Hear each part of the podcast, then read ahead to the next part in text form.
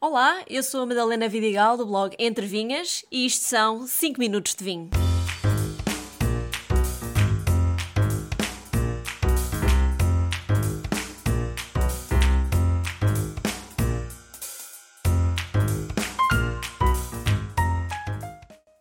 O vinho é uma bebida tão completa que às vezes ajuda a olhar para o rótulo para o compreender melhor. Hoje vou dar umas dicas de como ler rótulos de vinho. E o vinho que tenho aqui hoje comigo é o Quintas de Melgaço 100% Alvarinho. Isto é um DOC vinho verde da sub-região de Monção e Melgaço. É um vinho muito fresco e perfumado, com sabor de frutos tropicais como o maracujá. Preenche a boca e deixa um sabor prolongado no final. O rótulo é muitas vezes o bilhete de identidade do vinho, embora haja rótulos com muita coisa escrita e outros quase nenhuma. Existem regras diferentes eh, em cada país e mesmo para cada tipo de vinho. Hoje vou falar do caso de Portugal e dos vinhos tranquilos. Logo na frente encontra-se o nome do vinho, em destaque, ou ao mesmo nível do nome do produtor. Encontramos também o ano de produção. E para que não restem dúvidas, este ano refere-se ao ano da vindima, não ao ano em que foi engarrafado ou que foi colocado no mercado. Encontramos indicação do país, neste caso Portugal, e a região de origem. E aqui podemos ler as siglas DOC, DOC, no caso de serem vinhos de denominação de origem controlada. Isso significa que todo o processo de produção foi sujeito a um controle rigoroso em todas as suas fases. Eh, as castas utilizadas, os métodos de vinificação, as características organoléticas, são alguns dos aspectos avaliados e isso cabe às entidades certificadoras de fazer o controle.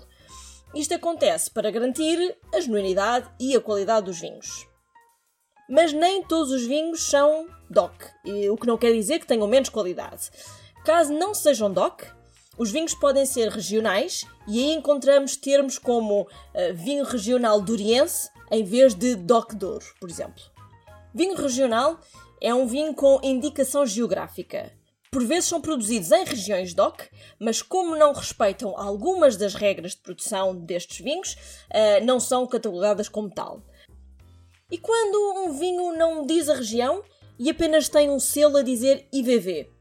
Se tiverem vinhos naturais em casa, por exemplo, encontram este selo. Significa que não tem denominação de origem nem indicação geográfica. É um vinho não certificado, mas não se preocupem, é legal da mesma. Outra informação que consta no rótulo é o grau alcoólico e pode estar logo na frente ou no verso do rótulo.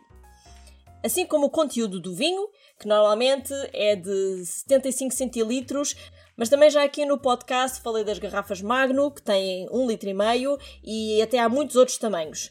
Mas o tamanho que costumamos encontrar nas prateleiras é de 75 centilitros. Encontramos também referidas as castas. Eh, não sendo informação obrigatória, quase sempre estão mencionadas. Pode ser logo na frente, especialmente se é um vinho monocasta e o produtor quer dar destaque a esse detalhe, ou no verso se for um blend. No caso de vinhas velhas, tal como falei no episódio 9, normalmente não se sabe quais são as castas, por isso não vão encontrar essa informação. Outros termos que podem ler logo na frente do rótulo refere-se ao designativo de qualidade, isto é, as palavras reserva ou colheita, ou muitos outros termos que hoje existem, ah, mas que não consigo enumerá-los todos aqui. Ah, a reserva e a colheita penso que são os mais comuns de encontrar. Reserva é um vinho em que houve algum cuidado especial durante a colheita, a seleção das uvas, a vinificação, que passaram por algum período de amadurecimento em madeira e também envelhecimento na própria garrafa. Os colheita são vinhos de gama de entrada, consumo mais imediato, menos complexos e mais fáceis de beber. Outra informação obrigatória é se contém sulfitos. E eu aqui no podcast já expliquei porque é que é tão importante mencionar a questão dos sulfitos.